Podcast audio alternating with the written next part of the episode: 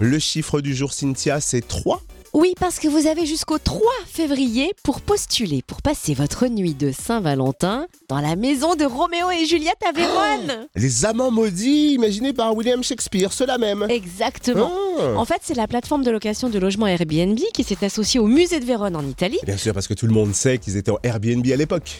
non, mais là, c'est pour offrir une expérience exceptionnelle à un couple d'amoureux. Passer une nuit dans la maison qui aurait inspiré William Shakespeare pour sa pièce tragique Roméo et Juliette. Et c'est là que Juliette est morte. Et pas seulement.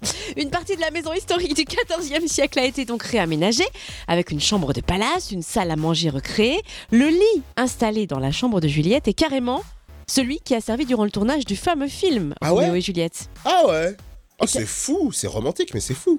Et vous n'allez pas seulement euh, dormir hein, dans cette chambre, il y a tout un programme prévu pour vous. Une visite de Vérone avec un photographe professionnel pour vous faire un beau souvenir, une visite privée de la maison et surtout un dîner aux chandelles préparé par un chef étoilé. Ah, ça c'est la classe. Hum, et le couple pourra aussi répondre à certaines des lettres d'amour passionnées qui sont envoyées chaque année à Juliette qui arrivent du monde entier. Alors, ah ouais le hic, c'est bien sûr qu'il n'y a qu'un seul couple qui va pouvoir profiter de cette nuit pas ordinaire.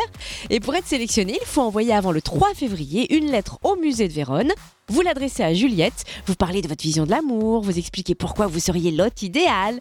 Et si vous voulez, ben on vous laisse carrément le lien sur la page Facebook du Room Service Fréquence Plus. Oh, je vais envoyer ma lettre, moi, tiens. Enfin, méfiez-vous quand même. hein. Pour rappel, l'histoire originale finit en queue de poison.